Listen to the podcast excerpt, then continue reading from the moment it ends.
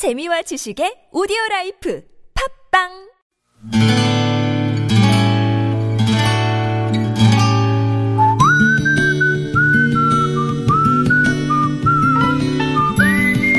여러분 기억 속에서 여전히 반짝거리는 한 사람, 그 사람과의 추억을 떠올려보는 시간, 당신이라는 참 좋은 사람. 오늘은 서울시 송파구 석촌동에 사시는 정재홍 씨의 참 좋은 사람을 만나봅니다.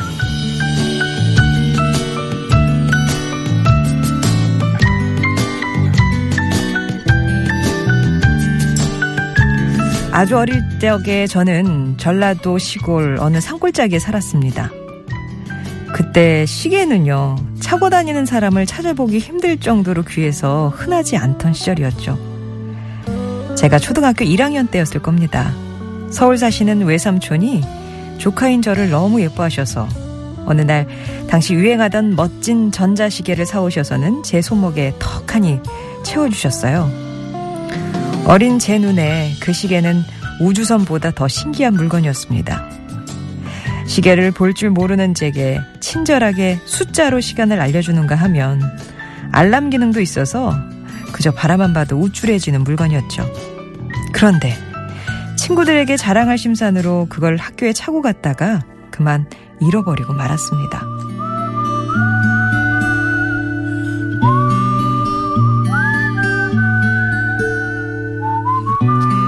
수업을 하느라 책상 서랍 안에 풀어놨던 시계가 감쪽같이 사라진 걸 알고 저는 선생님께 그 사실을 알렸습니다.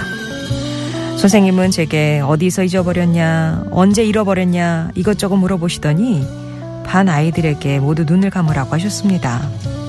그리고는 누구나 실수는 할 수 있고 그럴 수 있으니 비밀을 지켜주고 용서해 주겠노라. 조용히 손을 들어서 선생님 마음 아프지 않게 해줬으면 좋겠다라고 말씀을 하셨습니다. 그러나 그 누구도 손을 들지 않았고 분위기는 엄숙해져만 갔죠. 그때였습니다. 어디선가 시계 알람이 울리기 시작했고 그 소리를 쫓아가면 범인을 잡을 수 있었죠. 그런데 바로 그 순간 선생님께서는 갑자기 모두 교실에서 나가라고 하시는 거였어요. 그리고 잠시 후 제자리 어디에선가 시계가 떨어져 있었노라며 되레 시계를 잘 간수하지 못한 저를 나무라셨던 위현숙 선생님. 저는 당신이라는 참 좋은 사람의 그 마음을 이제야 조금 알 것 같습니다.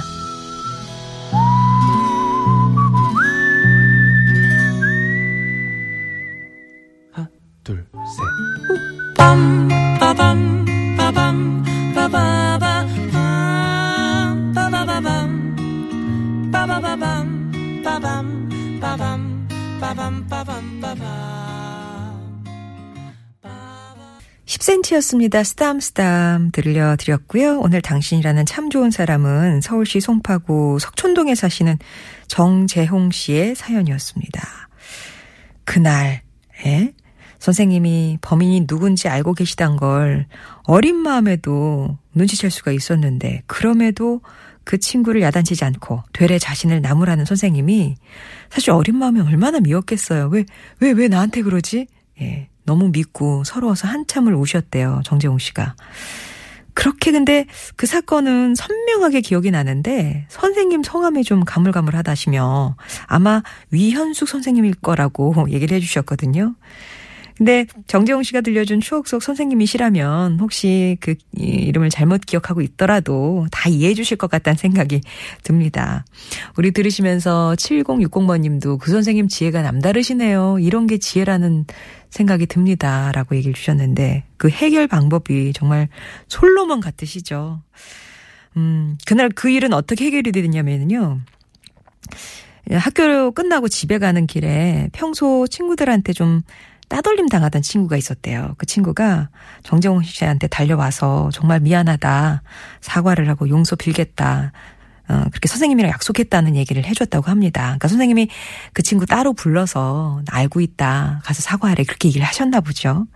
지금 생각해보면 선생님께서 교실에서 알람이 울리는 그 순간에 얼마나 많은 생각을 하셨고 또 그 생각 속에서 친구들 사이의 우정을 우선하셨기에 그런 판단을 하셨다는 거 이제야 좀 이해가 되더랍니다.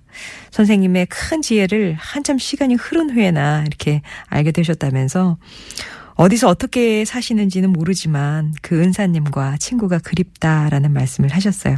정재홍 씨께는 노래방 매트 보내드리겠습니다. 송정의 좋은 사람들 3부요. 여러분의 추억 얘기로 함께하고 있습니다. 당신이라는 참 좋은 사람 사연으로 함께하는데요. 여러분 인생에 크고 작은 영향을 줬던 사람과의 소중한 추억들 얘기 들려주세요. 아까 어떤 분이 주시면서 이 당신이라는 참 좋은 사람 들을 때마다 아, 저런 사람이 내 남편이었으면 좋겠다라고 생각을 하신다고 하셨어요. 아마 그 남편과의 첫 만남이나 아니 좋았던 순간들 한번 이 시간에 보내주시면 또 새로워지지 않을까 싶은데요. 여러분의 추억 얘기, 어떤 추억의 장면 속에 떠오르는 누군가 아니면 그 옆에 있던 무엇, 예, 다 좋습니다. 예, 얘기를 들려주시면 저희가 정리해서 이렇게 소개를 해드리는데요. 당신 참이라고 신청을 먼저 해주시기 바랍니다. 그리고 금요일에는 내일이네요. 음성편지가 또 여러분 찾아가니까요. 내 목소리 방송으로 나오면 어떨까? 내 목소리로 내가 직접 마음을 표현하면 어떨까? 궁금하시다면 음성편지라고 해서 신청을 해주시면 되겠습니다.